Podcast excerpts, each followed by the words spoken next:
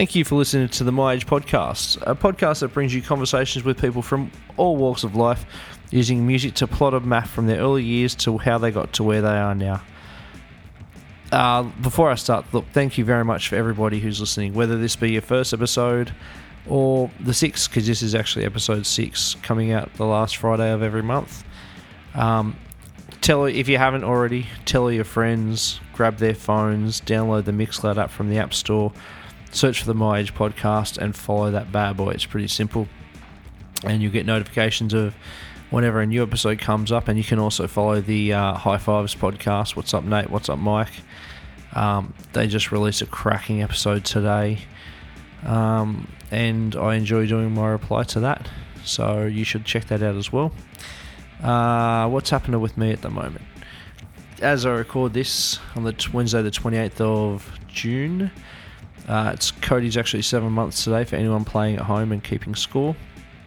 Uh, he's in the early stages of crawling, so we Nicole and I bought a pool noodle and have cut it up and started childproofing the house. So if he falls and hits his head on something, um, hopefully it's a soft little pop from the pool noodle as opposed to a, a, a horrendous thud from glass or timber or whatever. Um, and the tears will be happier tears and not I'm really hurt tears. Anyhow, so what else is going on? Uh, recorded bass tracks to the new Isaac Graham album, which hopefully I think he said is due out in September. So which is fucking cracking. Um, Isaac raconteur, good, like just fantastic singer songwriter, fantastic human being, um, just all round good person, and stoked to be able to play on his album. Uh, it's Nicole's birthday on Tuesday, the 4th of July, so she won't listen to this. So I could probably rattle off the presents that I got for her, and she'll be none the wiser, but I won't, because that's kind of weird. Um, let's get, I guess, let's talk about the episode. So, look, I'm stoked on everybody who comes on. Who comes on the episodes? Thank you to the other five guests that I've had. Um, thank you to everybody who's written and asked, you know, sorry, who's expressed interest in being on the episodes um, and talked about, you know, potentially teeing up some dates to record this. Again, I'm really busy, so once a month is about my maximum effort I can kind of put into it at the moment. Um, obviously, I'd like to ramp that up a bit more, but it is what it is. Uh, but yeah, today particularly, um, today's guest is Beau Butler, and he is the cheerleader slash backing singer slash dancer in a band called Avail. Now we talk about in the episode, but my my love of Avail runs very deep, and they pretty much changed my life in the most non corny way you can imagine. Like, uh, well, you know, yeah, they changed my life. I'd say for the better. Um, basically, I mean, we talk about it in the episode, so I don't really, t- I don't need to tell you about it right now. Um, but yeah, look, if you haven't heard of Avail before, just start on, start listening with anything, anything you dial up, anything you buy off iTunes, or heaven forbid, walk into a record store and buy something there, you'll be into.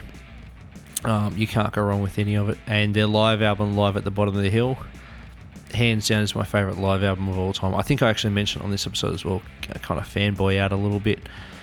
So that's kind of cool. Um, someone actually mentioned to me, I'll just get this out of the way now. Um, when they looked at the podcast, they're like, oh, there's a lot of guys you interview. Uh, you just don't want females on, on there. And my response is, which I will say now, I've asked just about as many girls as I've asked guys to be on the episode. It just so happens that when I send out emails saying, and I send out messages saying, hey, would you like to do this podcast? Um, for some reason, guys get back to me quicker and I'm more keen to do it. I'm not sure why. But I've got about half a dozen girls that I've been speaking to, but we just haven't teed up at time at the moment. Um, but they are in the works, so please don't think it's, you know, it's all boys fun. It's a boys club or whatever, because it's definitely not. Um, just it's just the way it's worked out, which is kind of shitty. I'd obviously rather have it mixed in, so it's just not dude after dude after dude.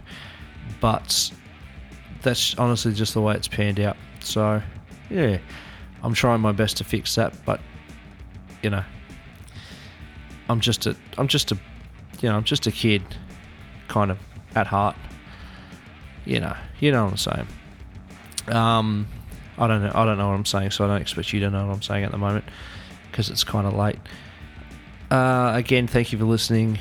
So, look, if you're driving, drive safe. Don't get too excited by the conversation. If you're chilling, then chill hard. And uh, I hope you enjoyed this episode with Beau Butler from Avail. Kill.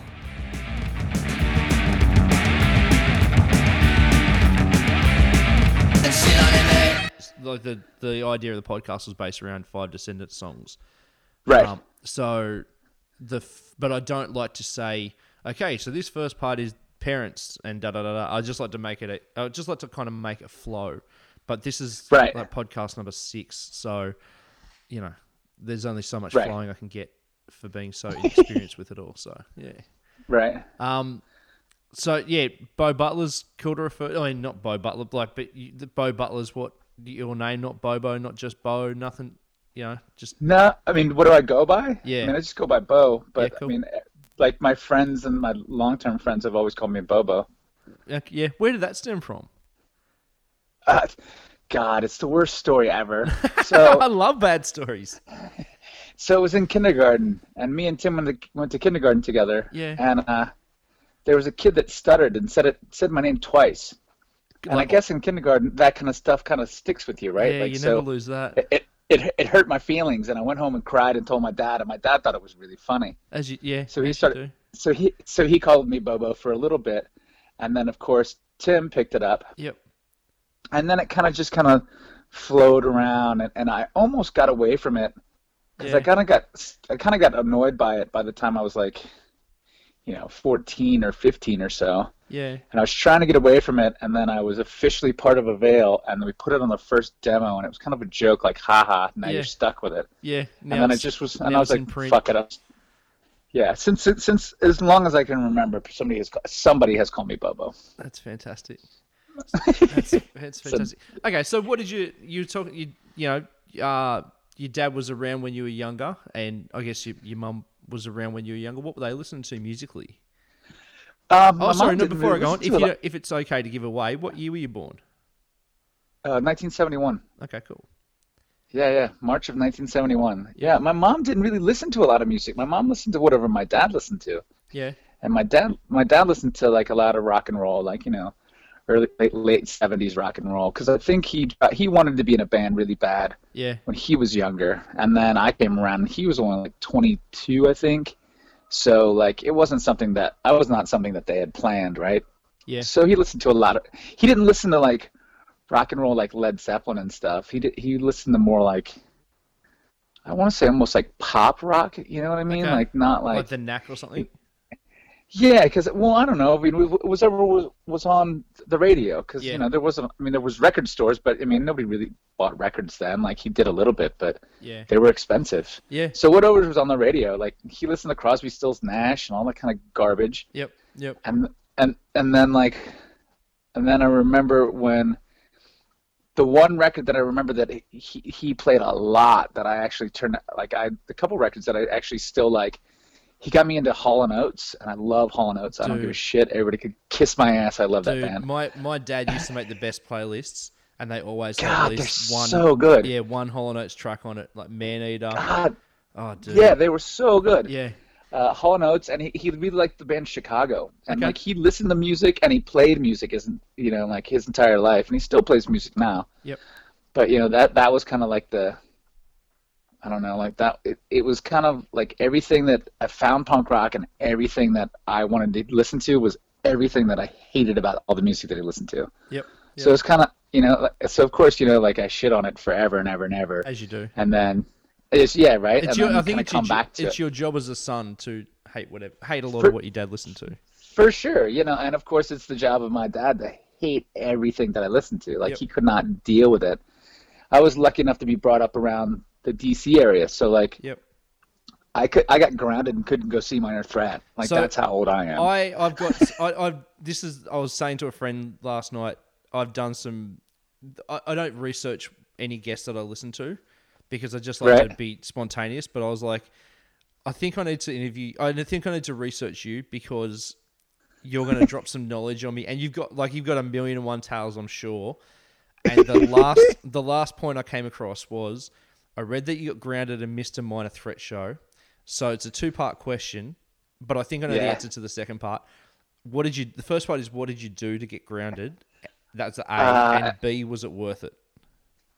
No, it wasn't worth No, it. Whatever it was, yeah. it wasn't worth it. I think it was just I just got in trouble at school. Really, like I was Okay. just doing something dumb. Because I mean, I was in eighth grade, so I was only like 13 years old, and I had just found punk rock, right? Yep.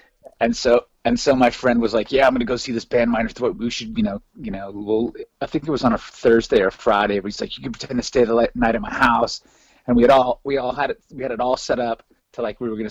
He was gonna spend a night at my house. I was gonna spend a night at his house. Blah blah blah blah blah Yeah, both going to bail.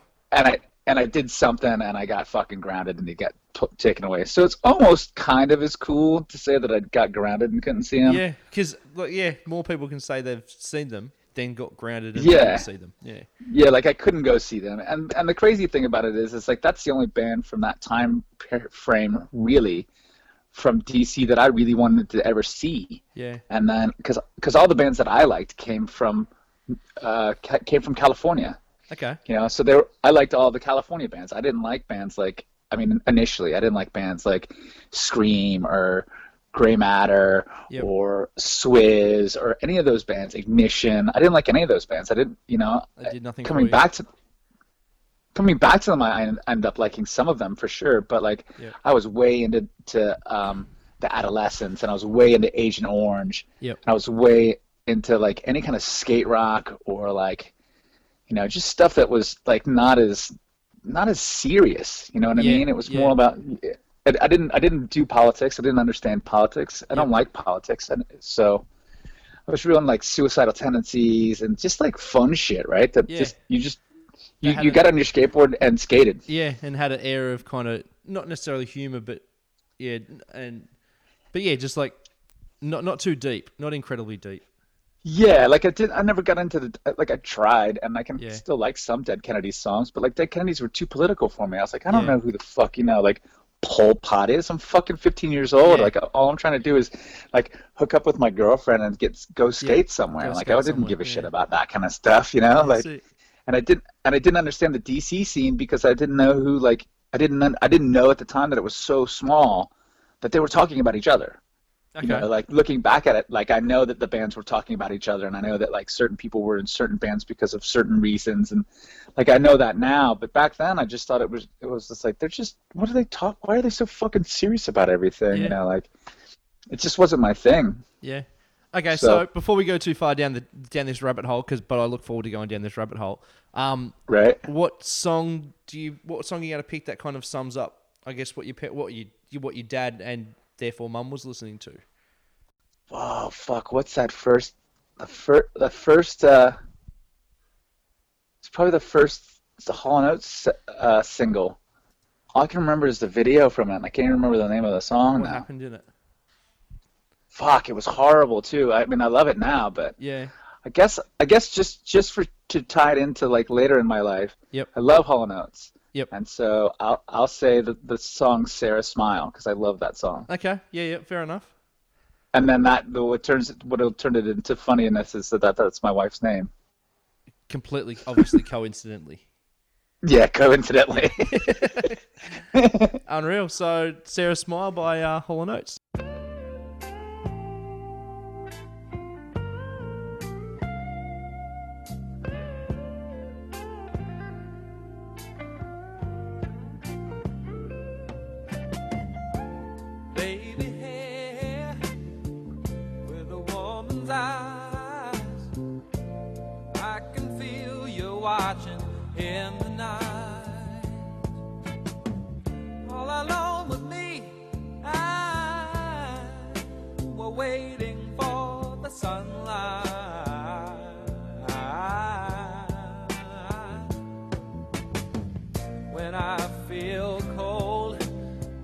that warm me. And when I feel I can't go on, you come and hold me. It's you and me forever. Sarah, smile. Oh, won't you smile?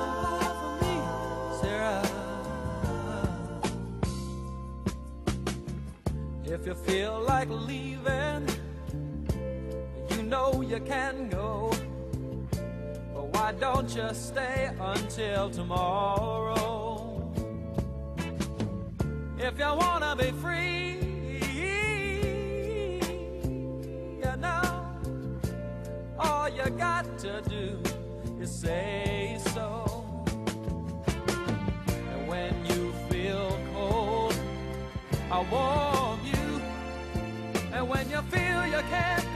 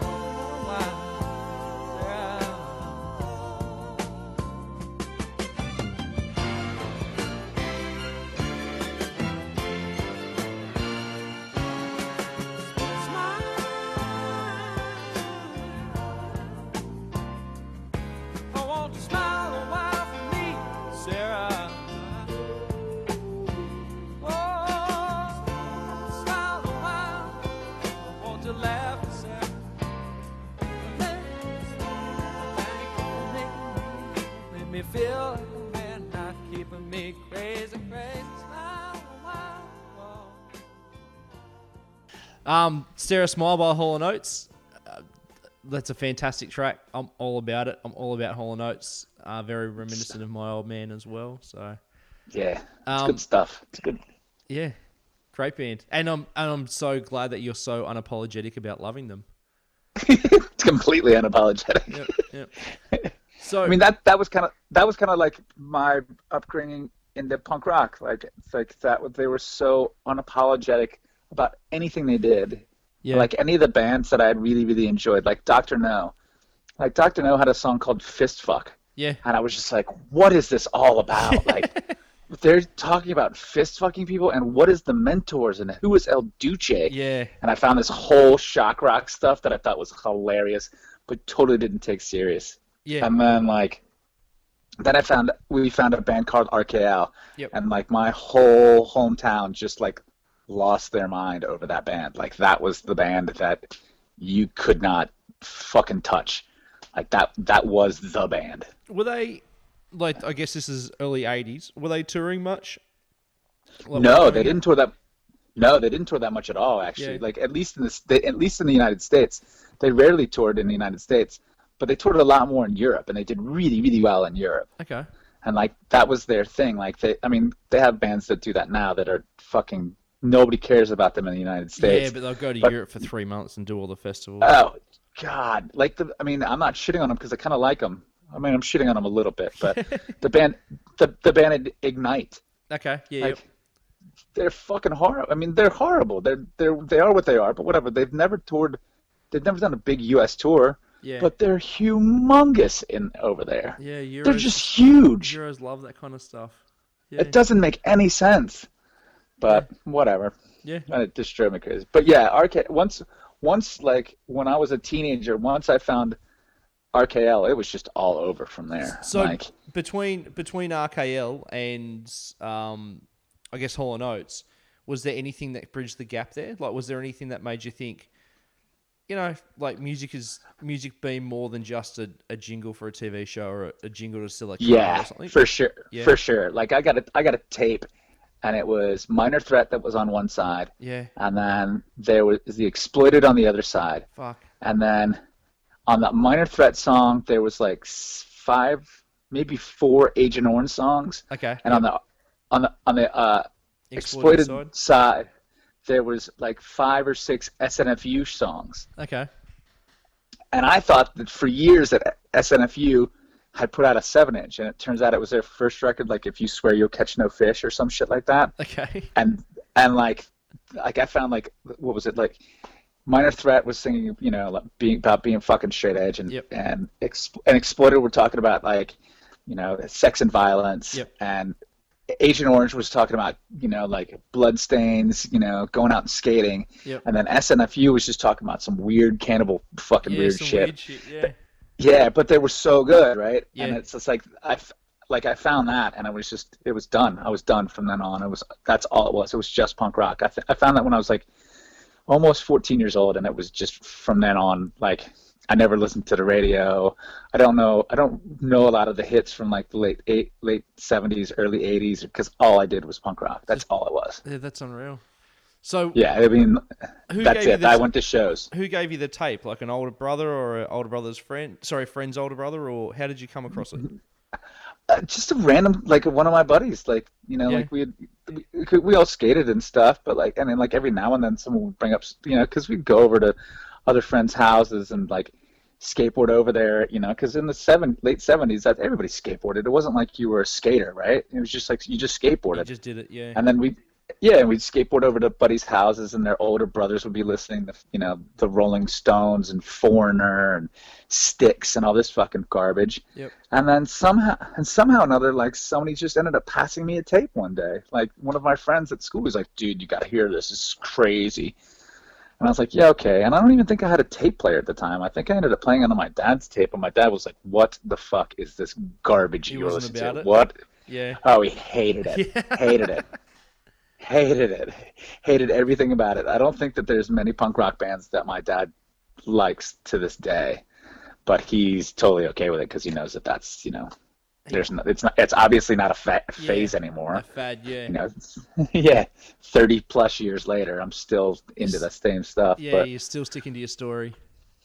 Yeah, it was. I mean, like I said, as soon as I found that, as soon as I got that tape, it was it was all over. Like it, I tried to find, I found the Adolescents, I found D, Di, I found TSOL, I found found Aggression, I found all these bands. Like I found Black Flag, and I didn't even like them. I was like, eh, I guess I'm supposed to like them, right? Where- I didn't like them. What Black Flag album was it? Uh, I think it was uh, the Gimme Gimme Gimme record. Okay.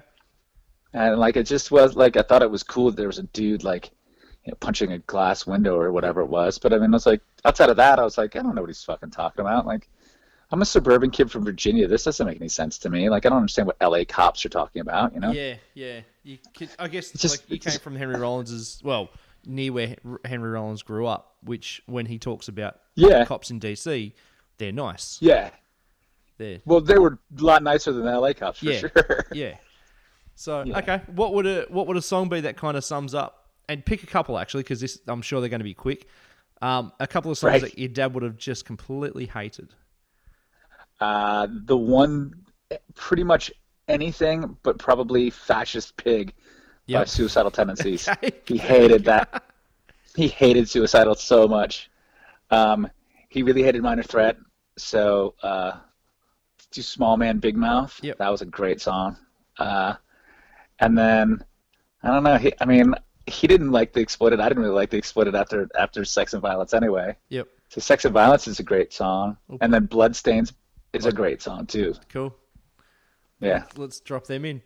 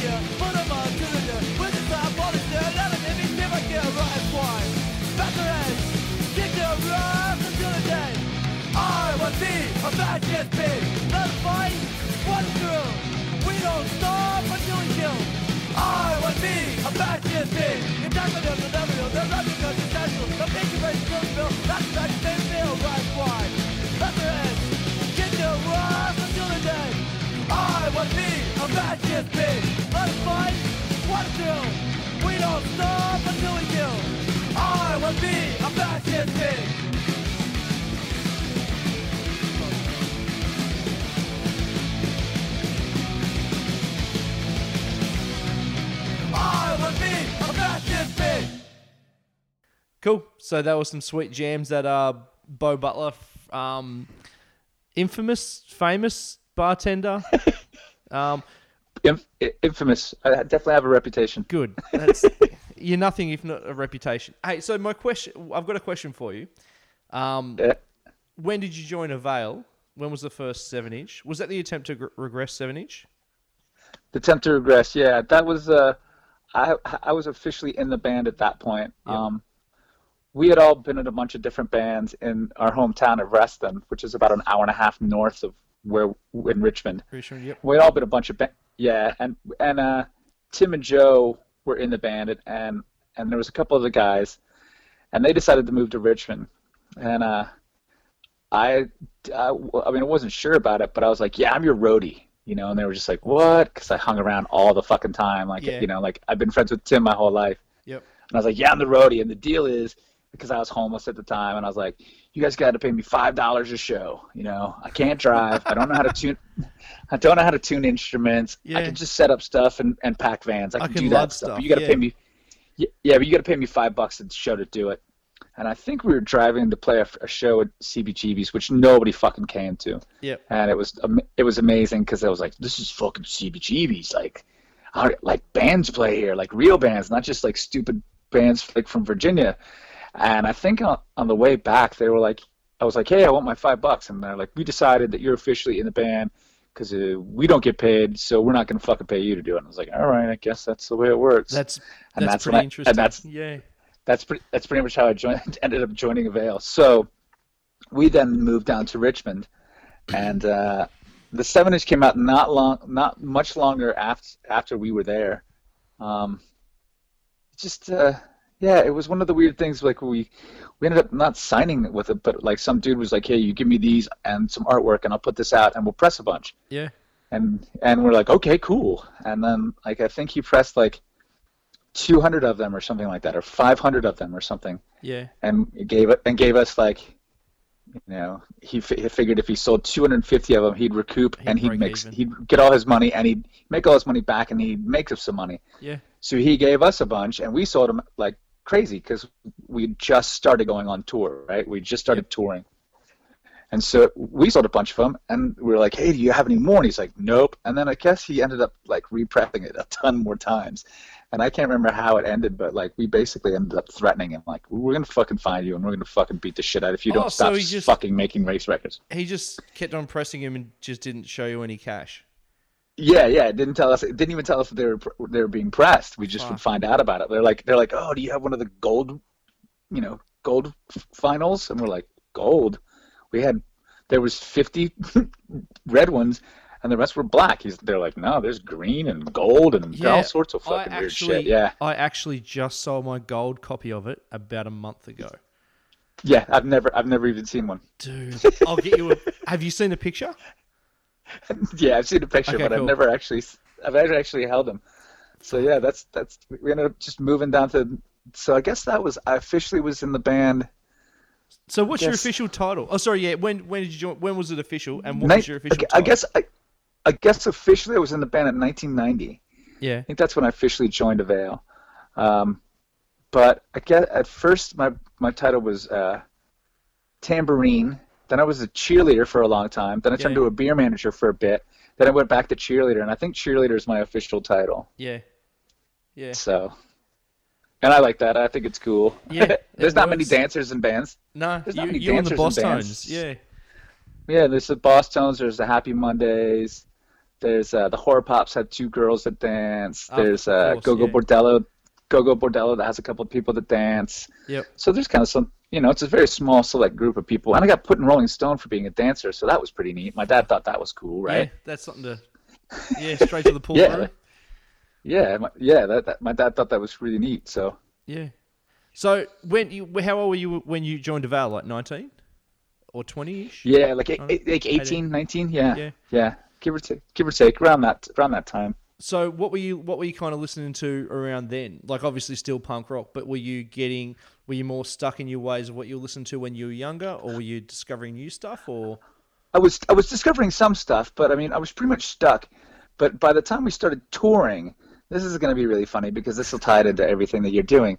fantastic. Uh, we had a we had to do a certain certain way. We lived right behind a gas station, so we would get gas at that gas station. We would get a so, our sodas and whatever we needed to get to the next place that we're playing. Yep. We'd fill up with gas, then we'd drive to get on the highway, and be, we'd stop at the light before, whether it was green or red or not. We'd always stop, and we'd put in Descendents Enjoy wow. Okay. and then we get on, and then we would get on the highway, and that that happened every tour. Every tour tradition.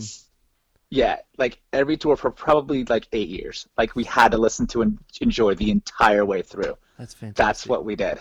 So obviously, I loved. At that point, I'd I'd already found the, the Descendents, and I was just like, "What the fuck? This is the best band I've ever heard in my entire life. Like Yep. nothing can touch the Descendents." I have a I have a tattoo of Milo on my leg. Like that's how much I love it. A, a portrait of Milo. like an actual, love- not just a, not just like the the caricature. No, an actual no, like a, an actual portrait of him. Yeah. Fuck, that's fantastic. So uh, uh, at that point, I was I was way into the youth brigade. Um, still minor threat. Still still with RKL. Um, and I'd found uh, I'd found like a, a couple Lookout Records bands, and that's and Yep. I got really into Lookout. And I got it.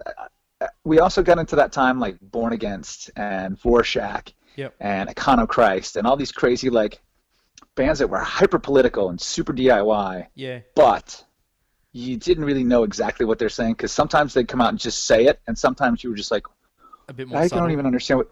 Well, they were subtle, but you couldn't understand what the fuck they were saying. Like, Yeah. there's still songs by Born Against that I don't know what the fuck he's saying, right? yeah. but uh, yeah, still, still found the, the same kind of stuff. Um, we, I was slowly getting into stuff. You know, like I was going to more shows, and Richmond was had a lot more shows that would come through town. Yeah. Uh, so we would go listen to different music. Like we, me and Tim saw um, Hole for free at a, down the street. We saw Yeah. Smashing Pumpkins for free down the street. Like before, I saw before grunge became a oh yeah, phenom- be- way be- way before that. Yeah. Way before that. Uh, like I saw the Jesus Lizard, and they were just like David Yow was. I was like, what is this guy all about? You know, like yeah. God, he's so crazy looking, and he was so amazing. And like I said, we got to see a lot of those bands. So I enjoyed a lot of the Quarterstick and Quarterstick bands. You know, like uh, God, like Jesus Lizard and all that stuff. The whole Chicago sound I thought was really neat, but I was still like way deep into into the same stuff that I've been listening to. Yeah. Like obviously Born obviously Born Against was a huge, huge deal, but yeah, like I just like I'd gotten into Gorilla Biscuits and Sick of It All, and you know like uh, Judge and all that stuff. But I was and I was still primarily listening to straight edge music and Yeah. and and and Southern California. Like you know, I hadn't I hadn't found Lagwagon, I hadn't found any of those bands yet because I, I hated that whole like we used to call it bunny hops. Like NoFX would do these weird bunny hops where like and we hate we hated it. Like everybody in the band hated bunny hop music, so we just wouldn't listen to it. So I didn't get in, into any of that stuff until way later. Yeah. Okay. So So, how did you, being from the East Coast, well, yeah, East Coast, how Yeah. how did you get signed to Lookout? So, so we had we had put out the first record ourselves, and then we uh, we basically didn't have we couldn't get distribution anywhere. Like you know, we're just a, it's the record label was literally out of our house, Yep. and so we were just trying to figure out how to get this distribution. And so we all sat down and we said, okay, well let's let's make a a, a list of all the record labels that we really really want to be on, and that maybe they could help us with distribution, and let's just send them stuff Yep. and I think we sent stuff to uh, Dischord Records. Um, I think there's a few other record labels, but I don't really remember because all I said is I want to be on Lookout Records. Like, I Yeah, love okay. Lookout Records. It, I was like, Operation Ivy was on fucking Look- like. How do you fuck with that band? You can never fuck with No. Operation Ivy. At never And- at all. Never, nothing. Yeah. Um, and so we ended up sending s- some stuff out there, and we didn't hear back from anybody, Yep. and we didn't really we didn't really expect to. But by that time, we had been to California maybe twice before. Yep. Maybe maybe twice before at that point, like just traveling, you know, touring, traveling. And so we played a, a show in like Northern Cal, not Northern California, but like maybe like three or four hours away from Berkeley, Oakland, that San Francisco area, like a f- few hours north. Okay, yeah, so still And- California, yeah. Yeah, and so we were playing a show there, and there was this band, like a, a pseudo local band that was opening for us. Uh, and then there was another band that the guitar player was in a wheelchair, and the name was Crutch, and I thought it was fucking hilarious. And he totally didn't care that he was in a wheelchair, and he was just genius. He, he was he was so fucking crazy. He embraced it. and then another band that was like the, the the one that like it was like their third show, but they had all been in other bands and whatever. Yep. And then us, and so we played, and we played to like fifty fucking seventy five people, and it turned out that Larry Livermore was there, Right. and so like I was like, dude, Tim, that's Larry Livermore. And he's like, who the fuck is Larry Livermore? I was like, it's Larry Livermore from the Lookouts. Yeah. And he's like, who the fuck are the Lookouts? I was like, the Lookout, Lookout Records. He's like, oh, okay. And he's and at that point he we knew that he, they were distributed through Mordam. Uh, and so basically Tim walked up to him and was like, hey, my name's Tim. We just saw the band. You know, He's like, yeah. He's like, you know, we sent you some records and and you know, I guess you're not interested in like helping us out, but we'd just like to know how to get in touch with Mordam rec- Mordam distribution.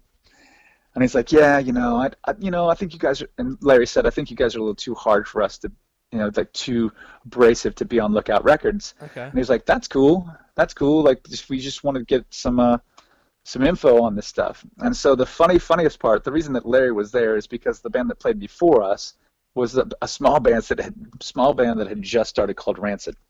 Good. So- Fantastic. Amazing. It, it- just genius, like the funniest thing ever. So, and of course, we I got along with Tim and one of the guys that ended up being in Screw 32, the singer for Screw 32, Yeah. and we hit it off and whatever. So we get back home from tour, and a couple weeks later, we get a phone call from Larry, and he's like, "You know what? I totally lied." He's like, "I never listened to your music. Um, I saw you guys play live, and I thought you guys were just too hard and too fucking weird." But um, Chris Appelgren listened to it, and he said it was really good. So I listened to it, and you guys' records are really interesting, and it's not like what you guys are live. But if you're interested, I'd like to talk to you about repressing the, the record the record, and that's how we got on the lookout. It was super, just like, do you want to do it? And we're like, yeah, sure. And he's like, cool, we're done. that That's was pretty much it. That's yeah, just the fact that it was rancid too, which Dude. makes it hilarious. Okay, so quick question, quick side note question. The Rancid Avail split. Never why did happened. It, why did it never happen? And what songs were going to be on it? I don't remember what songs were going to be on it from ours, but but we had had had them recorded because we were recording other stuff too. Like we so you I think- recorded stuff specifically for the seven, the split.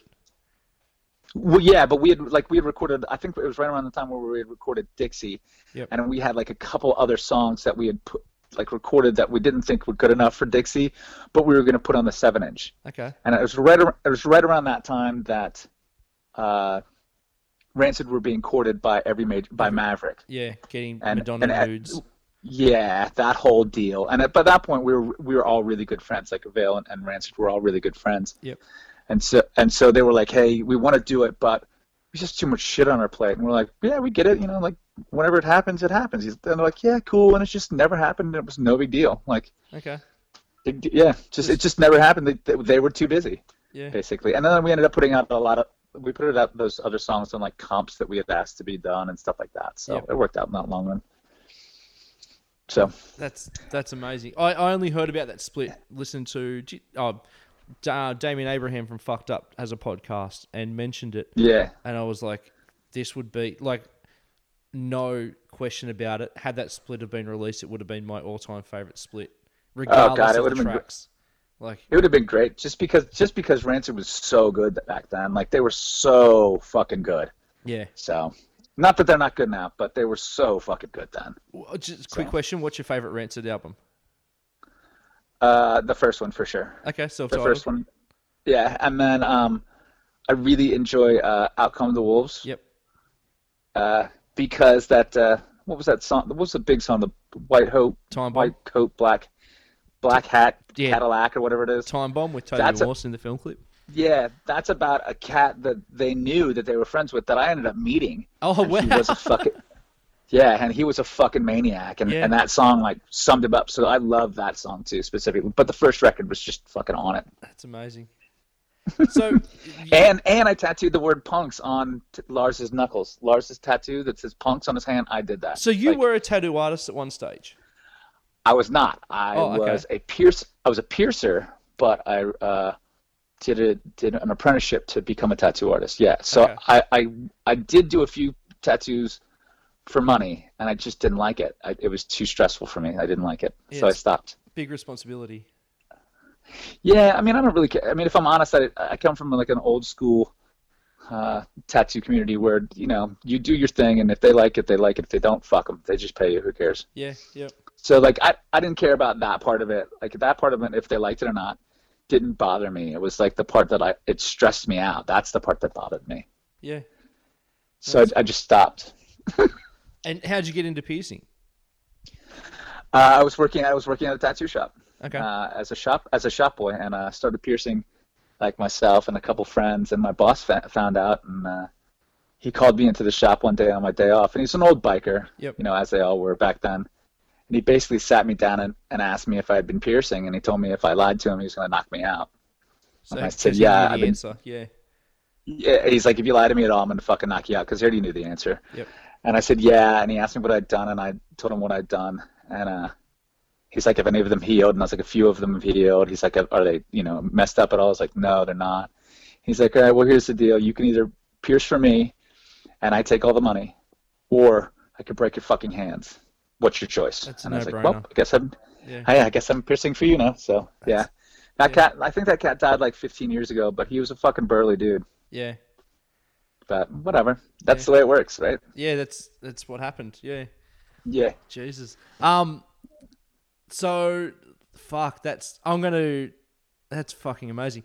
Um. Rattle off some songs that you're into, kind of as Avail were taking off.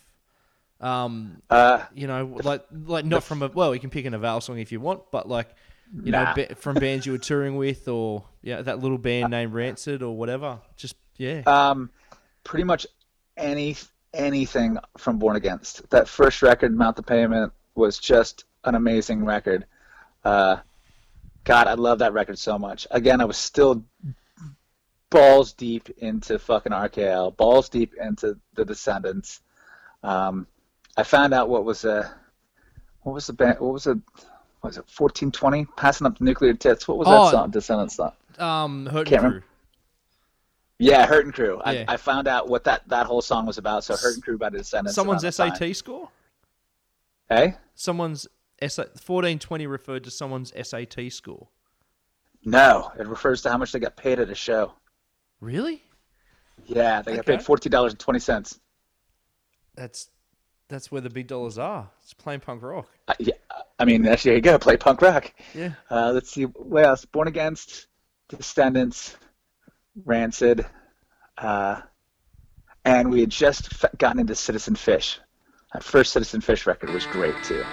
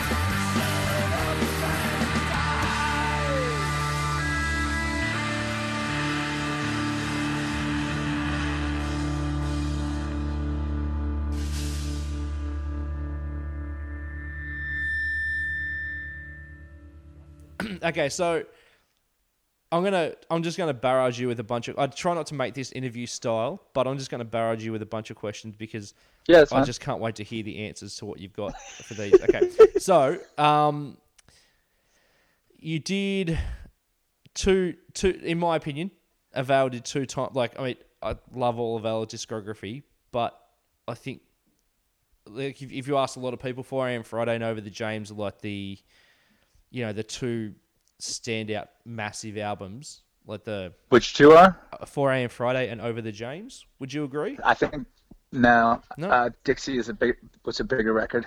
Was it really? Yeah. Fuck. For at least at least at least in, in from my neck of the woods, Dixie was a bigger record. But go ahead. Yeah. Okay. No, well, maybe it's a. I get. Maybe it's a regional thing. Like, was it? Yeah, for sure. Yeah. Okay. Um, but then in 2000 you signed a Fat. How did that kind of come about? Uh, basically, um, Lookout was going down the down the tubes at that point. Like they they were just they weren't giving us what we needed. Um, the Larry had Larry had left at that point. It's in oh, actually in, in Larry Livermore's book, but Book. Yeah. L- L- Larry had left. Chris uh, was part of it, and his wife was uh, the owners basically of Lookout, and his wife was also the manager of a band called the Donnas. Yep. So, so they were throwing a lot of st- a lot of money and a lot of time and everything at the Donnas, and they were throwing time and effort into the Mr. T Experience record coming out.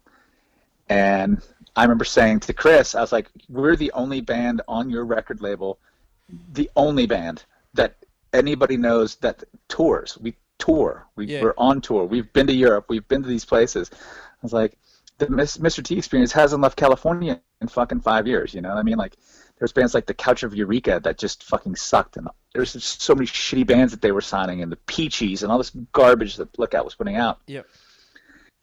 and we were like, you know, you guys, and then we, we went to Europe and they, we couldn't find our records because they had no distribution in, in Europe. Yep. And then they didn't, and they would run out of pressings and all this other stuff. And basically, they said, you know, we we don't know what to do with you guys. We can't do anything right now. And we were like, well, fuck it, we're gonna go find another record label. And they, and they said, we understand, you know, because I mean, as much as a business as it was, it was still like, you know, five dudes talking to like three or four dudes that work there. You know what I mean? And Yeah. and women, of course, obviously. But uh, and Chris said, okay, I understand that you have to leave, but please, the only thing that I ask is don't go to Fat Records. And I guess like it was official, like we we we broke up on a Wednesday, and Friday, Fat Mike calls our house Fuck. because he got our and he because he got our phone our our phone number because we all lived in the same house Yep. through one of the Screw 32 guys or Rancid or somebody. And he said, "Hey, I'm Fat Mike," and you know, of course, Tim hung up because he was like, "Whatever, I don't know who this fucking Fat Mike character is, and this is probably bullshit anyway." Yeah. And then they called back, and and you know, he's talking, and he's like, "You know, I run Fat Records, and you know, blah blah blah blah blah," and he goes, "You know, we want you to play," and you know, all this shit, and Yeah. uh, and it, you know, and we're like, "Okay, well." You know, let's see, and, and we kind of like barely talked about stuff, and then he sent us a contract, and he said, we'll give you a bunch of money to do a record. You only have to do one record. Um, this is our distribution. This is when you'll make money off of it. Blah blah blah blah blah. Yeah. And you have to go to Europe. And one of the stipulations was is that all fat bands went to Europe at Okay. least once. And we and we said no, we don't want to go to Europe because we hated Europe at that point. We couldn't stand it. Like nobody knew who the fuck we were. You'd, you'd been before, know. obviously.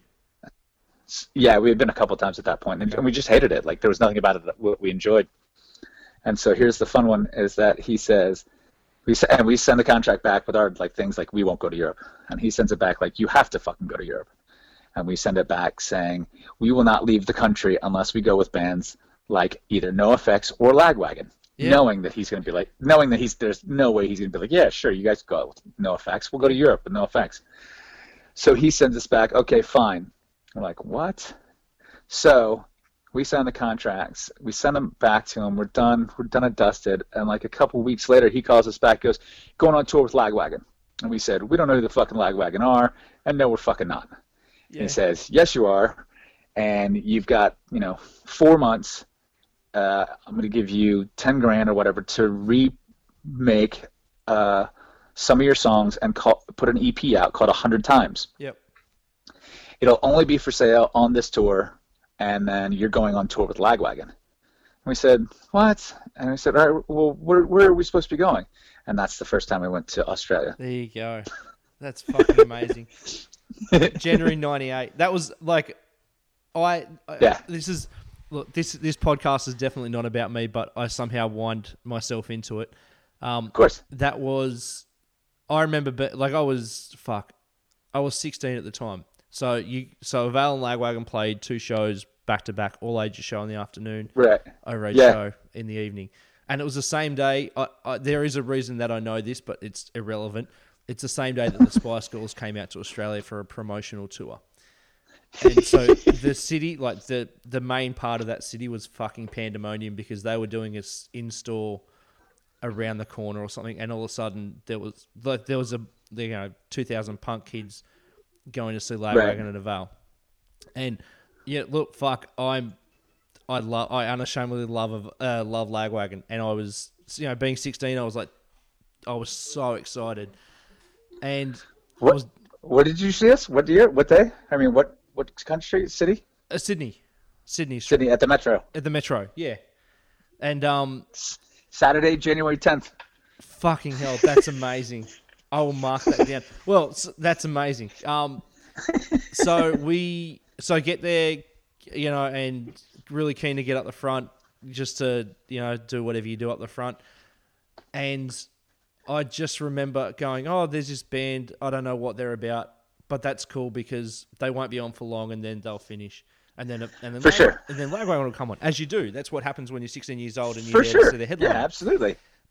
and um and uh, you guys walk on and i just remember looking over my shoulder and seeing a figure eight circle pit thinking this is fucking insane and then Yeah. looking on stage and going why is there why is there that tattooed hillbilly flashing his dick What is what does that fucking idiot do? with what I don't like. I don't get it, but I I can't look away. Uh, but I don't get it, but I still can't look away. And so that show was a pivotal, like hand on heart, like one of one of like four pivotal moments in my life where I was like, I was going in one direction, and all of a sudden Right. something happened, and I was still kind of going in the same direction, same general vicinity, but I just decided to take a different path, and that was because of you That- guys. Oh, that one fucking awesome. night, yeah. And so like, yeah. I like went out and bought 4 a.m. Friday and over the James and was just like, this is the best. And I to this day I still think the Live at the Bottom of the Hill album is my favorite live record ever. There's a couple good ones. Yeah, that's yeah. So that's that's, That's my cool. yeah. That's my that's bringing me into yeah, it. So that's any awesome. Any any interesting stories from the Australian tour that they you were can the, remember? supp- yeah, there's a couple really funny ones. So supposedly we were the only band that got along with everybody in Lagwagon. The Okay. entire time they've ever brought anybody on tour, somebody has always had a beef with somebody in the other band, Yep. or they didn't like him or something. So they they remember saying like five days in, they were like, "You're the only band that we've always liked, that we get along with and we like, and gets all our jokes and doesn't care and like jokes around." Yep. And Avail looked at him and said, "Yeah, you're the first band that that's ever happened with us, like ever. Like Yeah, even all the other bands." And we instantly like love each other. I just went and saw them the other day. Well, the other day, like six months ago at Yep. Barbecue. Like I just saw them the other. Like I, I walked in. I was like, I don't care about this fucking. I don't care about anything else. It's just seeing my friends on Lagwagon. Like, Yeah, and that's you know, that was '98, right? So that was like 20 years ago, and we're still friends. yeah, Um, the other thing was is that we they were playing maybe the like Big Day Out or some shit like that or some the Falls Festival. some big yeah it was on the Gold Coast and okay, uh, no, yeah, I'm not sure what that is, but yeah, keep going.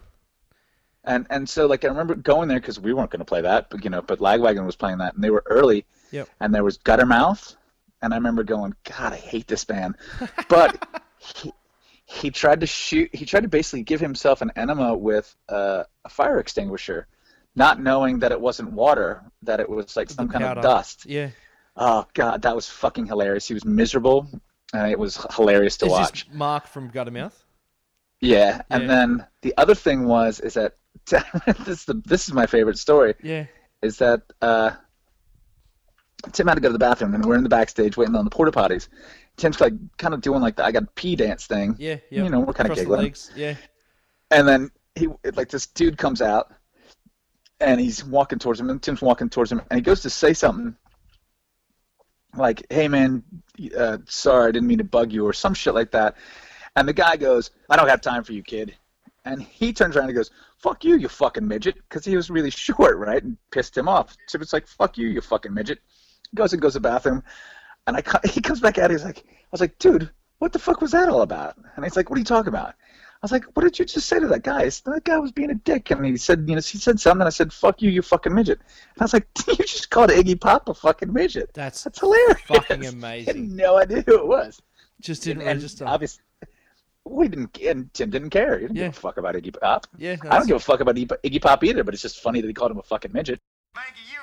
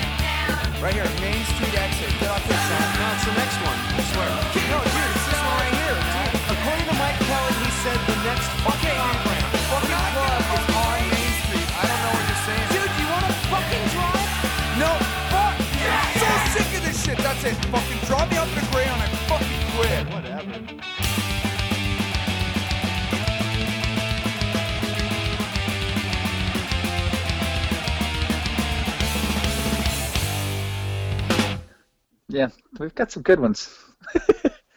Where was the Vales like? Obviously, besides Richmond, because it doesn't it doesn't count because you're hometown heroes. Where did you get the best? where did Avail get the best responses across the country? Oh, across the across the globe, I guess.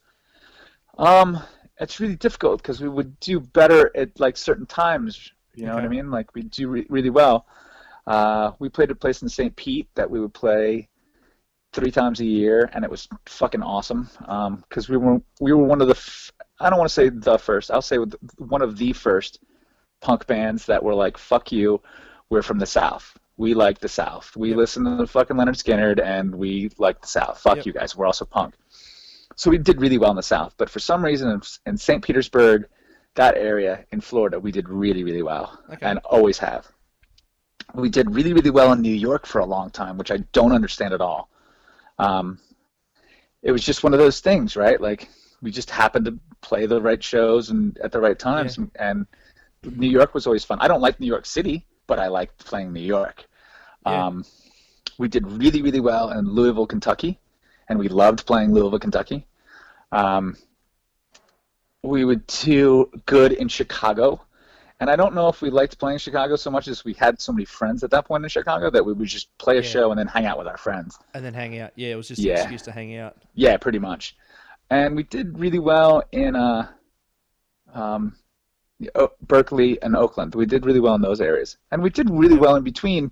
But those are just the places that I remember going, and I, like it primarily didn't really have that much to do with the shows, as it did like we had a lot of good friends there. You know what I Yeah, mean? makes sense. Yeah, because I mean, like that was one of the cool things, at, at least in the '90s and like late '90s and whatever with Avails. Like you just went there and you just hung out with your friends, you know. And then this stupid fucking five-piece band that had a dancer would play. You know? Yeah, yeah. So that was that was pretty cool. We did really well a lot of places. I love playing in Manchester, England. we sucked in Manchester. Nobody liked us in Manchester, but that's where my football. is That's that- where my, yeah. that's where my football team's from. So that's all I care about. Okay, so that was that was another question I've got. How do you, how does a how does a oh, a guy from the south get into football? Oh, like, God. Like bypass. I mean, look, not to say you bypass every other major league American sport. I did. I hate every every fucking American sport. I cannot stand with a fucking Okay. passion. So um, football and why specifically Man U? Uh, so it was football because I, I played football when I was growing up. We call it soccer here, and I, I Yeah, we call it soccer here as well. Yeah, I, ref- the, the I refuse to do that. It's called fo- it's football. It's a game you play with your foot and a ball. I Yeah. refuse to call it Yeah. anything else. Um, and when I was watching it, when I was playing when I when I was young, there was uh, the U- uh, they would in the U.S. they would always show like like the last couple games of the World Cup before it blew up here, right? Yeah, okay. So the U.S. was never in it. So me being a younger kid, you know, probably you know early teens, I just picked the the the, te- the the team that looked the closest like me, like a white dude, and it just happened to be England. Just happened to be England. Yeah, And I was like, okay, well, all right, I'll pick England. So I followed England, and then when it started getting more and more prevalent in the in America, where you could see more, you know, you, they started showing like the knockout stages, and I was still following England at that point. So I'd follow England, and most of the squad for England played on Manchester United. So okay. to watch my the players that I enjoyed watching during during the World Cup and all that stuff, I ended up watching Manchester United, and then it just became a fucking obsession. So Watch on a weekly basis. Yeah. yeah, so I, Manchester, believe it or not, Manchester United uh, and football, rugby and Aussie rules rugby are are second. Like those are the, the two sports that I enjoy the most, and then of course fighting. Fuck. Yeah. Yeah. So how do you how, like? How did you how did you find out about? I saw AF like- I, I saw yeah. it I saw it there. I saw it on TV and I was like, Yeah. "What the fuck is this? This is insane. This is the craziest thing." And everybody's Yeah. talking about, "Well, in rugby they do this." I was like, uh, "You've never seen Aussie rules. Like it, it doesn't even make fucking sense to me." And then of course Yeah. now they, they'll show it every now and then here, but yeah, it's such a crazy sport. So that's just the sports that I like. Yeah, that's cool. That's unreal. it was like I, I again, I thought it was really interesting seeing that. Yeah, that you were. Yeah, that some, somehow a guy from the south gets into Diehard. football. Die-hard yeah, football yeah, fan. and not yeah, not just gets into it like loves it. Yeah, Yeah, my my Um, son's my son is named after a player. My daughter's named after a Manchester United player. My favorite player of all time is Ole Gunnar Solskjaer, number twenty, the babyface assassin. Won us Yep. the treble in '99, and he, my son's middle name is Gunnar. And then my second favorite player is Roy Keane, the captain of the squad. Loved him for years and years, and so my daughter's name is Rory Keane. That's fantastic. That's dedication to the sport. So we were gonna. My wife and I have got a five month. He's five months in a few days, and we were going to call him. Well, my wife really wanted to call him Milo, but I thought it's just too. It's just too not weird, but like it's really it's really holding on to that Descendents thing. So we we opted against Milo, but um yeah, maybe for round two. You should just call him Milo. Yeah, Name him what name him whatever you want, and just call him Milo. There you go. and just run with it. Just Yeah. own it. Um. Okay, so this one's probably the sixty-four dollar question that everyone wants to know the answer to. What the we, ne- fuck we never broke up. No, no, no, no. Like you know, never officially broke up. So we're still holding out for a not a reunion tour, but just an off hiatus tour down here. I mean, Tim's been down Tim's been done, yeah. three or four, three or four times, three times, yeah. But so what happened to the Avail documentary? Oh fuck, Christ. Um, so the guys by Do you day get by that? Do you get that a lot? Do Yeah, a lot. a lot. Yeah. Okay, sorry. Apologize. No, it's okay. The guys from the guys from Day by Day uh, did were starting it, and they started doing. They moved to California right afterwards, and they did this thing called Mr. Pickles. I don't know if you guys get it. I don't understand it. It's something on like Comedy Central or some shit like that, and that thing took the fuck off. It's Right. in in in the states. I guess it's wildly wildly uh, popular. So that was basically just put on the back burner, and they're just riding this this other thing out, and then probably by the time that they get around to putting it out, nobody will give a fuck about the band anyway. So Yeah. Well, Mr. I wanna see it. That's pretty insane. Oh, dude, like I've watched that. I've watched the trailer so many fucking times. so have I. Like, yeah, yeah, you know, like it would, it would just be insane. Yeah. Um, yeah, because they followed us for like two or three years. okay. Yeah, I mean, it wasn't like like one tour. They followed us for a long fucking time. Yeah. So th- there is, they've got the footage. They just haven't pieced it together. Yeah, like they've come to our houses and like filmed shit at, at our houses and like all sorts of shit. Like there was there's li- literally thousands, probably thousands of hours of fucking. So when did um you said you lived the Vale lived in the same house around 2000 when you well just shy of 2000 when you signed to Fat. Mm-hmm. Did you did the kind when did that kind of I- I, I take it you still don't live in the same house as Tim and No, no, no, no, the no. other guys. We we, we all kind of split up the houses probably about 16 years ago. Yep. give or take. Um, but to give you an example, I live five blocks away from Joe. Um, me and tr- the drummer Ed Trask, our kids play on the same football team, Yeah, uh, okay. Uh, and me and me and Tim live like ten minutes away from each other. We see each other. Me and Tim see each other probably the most out of all of us, and it's pretty rare considering Tim's Yeah. on tour a lot. So Constantly, yeah. How did your 2016 mayor uh, the campaign your mayor campaign go? You know, it didn't go so well because um, they make you uh, tell, tell, write down how much money you make. Okay. So I'm a bartender, so I make most of my Yep. money under under the table. So I didn't, I couldn't write that down. I didn't, I didn't want to take a chance on that, if I'm honest. So I just But never got around to it. But the but the the tip the tip economy, it's pretty it's accepted that it's money under the table and no one goes after it. Like no one's ever been mm. asked to provide how mm. much tips they make, or do you? De- Like definitely, definitely not. I don't know anybody that's ever, never, ever happened to. That being said, I don't want to be the first one. no. You know, I'm running for mayor. Supposedly on paper, I make like you know seventeen thousand dollars a year. Somehow or another, I have a house. You know Yeah. what I mean? Like, how do I two how- kids. yeah, how do I justify that shit? You know? So I just Yeah. didn't. I, I didn't want to do it. We had a bunch of really funny things that we were gonna do, but it just never really panned out. So maybe this year, or maybe the whenever. The, I don't know when the elections are because I don't do politics. So whenever the election ma- mayoral politics come up again, maybe we'll try it again. Yeah, no, cool. Um, I read uh, one of your favorite drinks was Malibu and Diet Pepsi. Yeah. Is that still the case? And how the fuck do you put those two together? it is still it is not still the case but do i i will drink it for sure and it because because my dad drinks it Okay. That's the that's the the long and short of it the other one was the Kahlua and soda and that's another one that Yep. my dad drinks Okay. i don't i don't know i don't know why he drinks i mean i know why he drinks them because in his late 60s he decided that smoking pot is a good idea again so he doesn't really drink so like he just kind of sips on drinks that don't really have a lot of alcohol in them so And don't what he- taste too much like alcohol. No, and it just ta- tastes like a sweet. So, and he likes Yeah. that. So, Yeah. So, I guess to wrap it up, like, what, where, are, like, what are you doing now? Are you doing anything musically? Um, No. Do you still get out much? You know, I guess it's going to be hard with two kids, but yeah, do you still get out much and see bands? What's the yeah, yeah, yeah. happening in the life of Beau? So the big thing was, and I tell this all the time, is I never really cared to be in. I wanted to be in a band really badly, and I wanted to be able to travel the world, and I wanted to be able to do those things, but I didn't think that they would honestly truly happen. Um, but I put out a seven-inch, and I got got to go to California, and that was a big thing for me. And I gave gave my dad like the first seven-inch. I was like, "Hey, we did it." I got to go to California. I got to live like both me and your dream of being in a band. And ever since then, it's it's all been fucking cake. I you know, it's always it's been fucking cool. I've taken it in for what it is. You know, like some fucking jackass thought it was a good idea to bring us to fucking Japan. And I'm I'm gonna take every advantage of that. You know, like there's Yeah. no way that anybody gives a fuck about that stuff. So I never really cared to be in bands. It wasn't something that it was not something that I aspired really to do. I still love music, but I'm older, and so I find out about bands like five years after they're big, right? Like I just Yeah, found out. yeah. I just I've just found out about the Pears like a year ago. You know, Yeah. uh, Masked Intruder. I got- got into uh, off with their heads. I got into re- like I really like them a lot.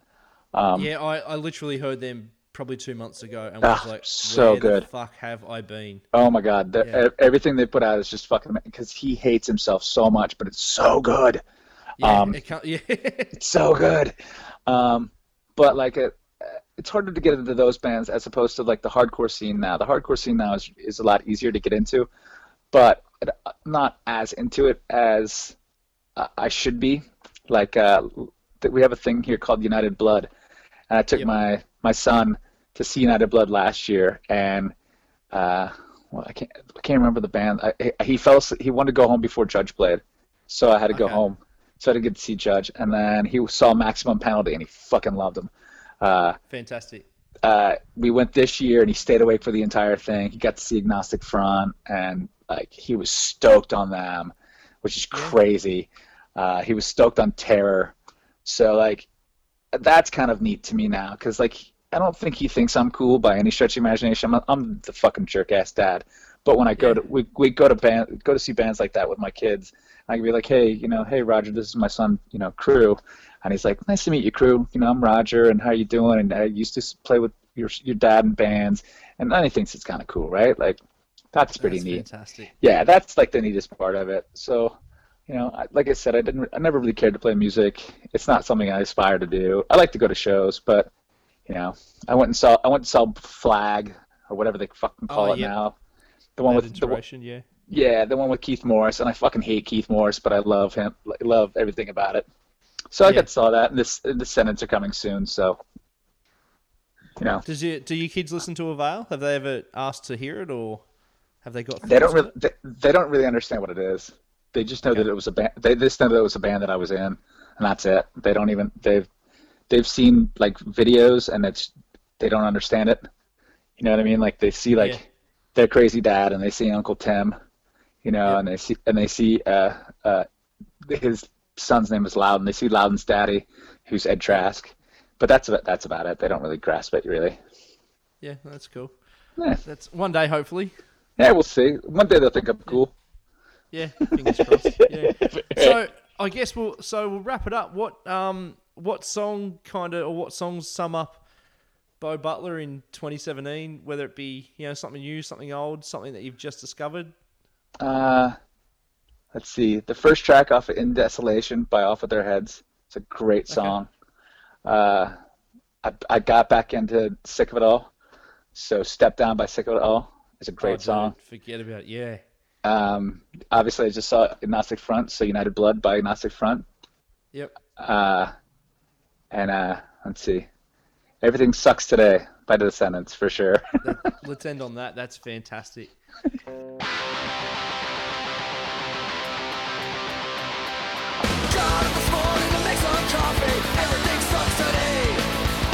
Got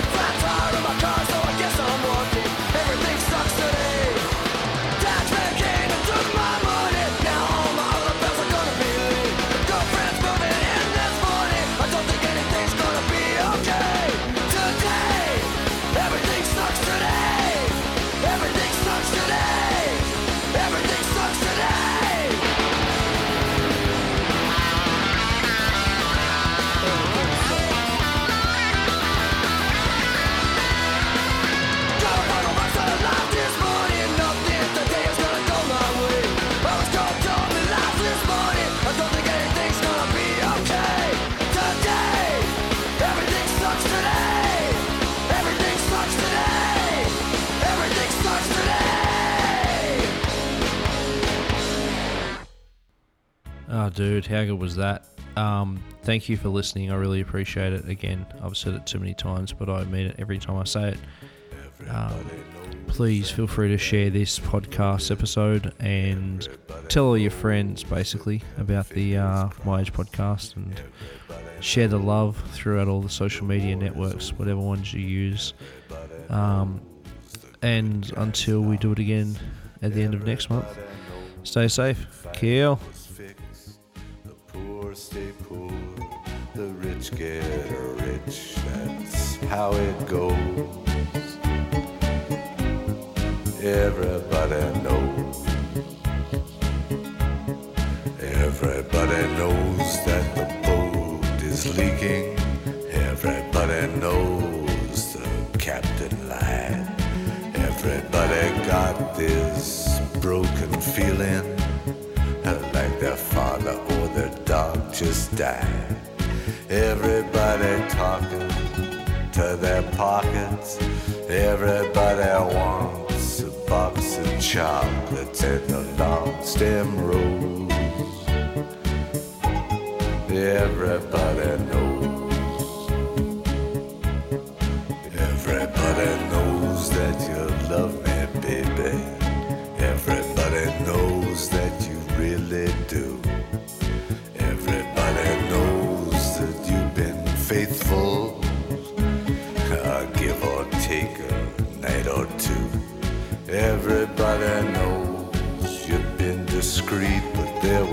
so many people you just had to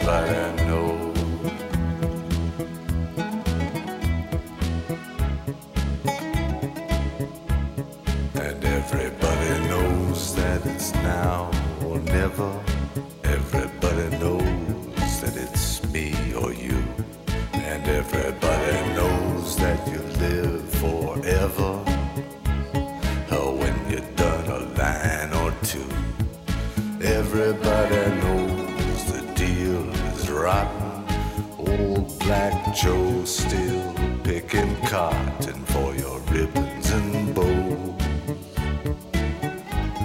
And everybody knows. And everybody knows that the plague is coming. Everybody knows that it's moving fast. Everybody knows that the naked artifact of the past. Everybody knows the scene is dead, but there's gonna be a meter on your bed that will disclose what everybody knows.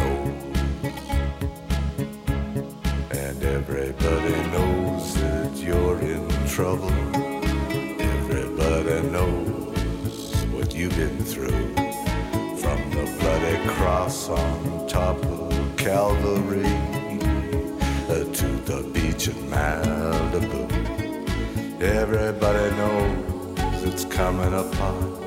Take one last look at this sacred heart before it blows. And everybody knows.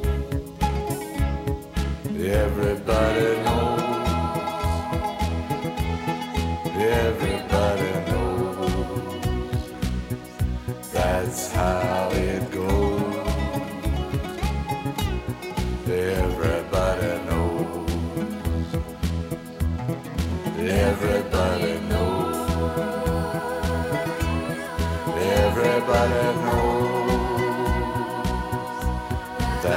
How it goes.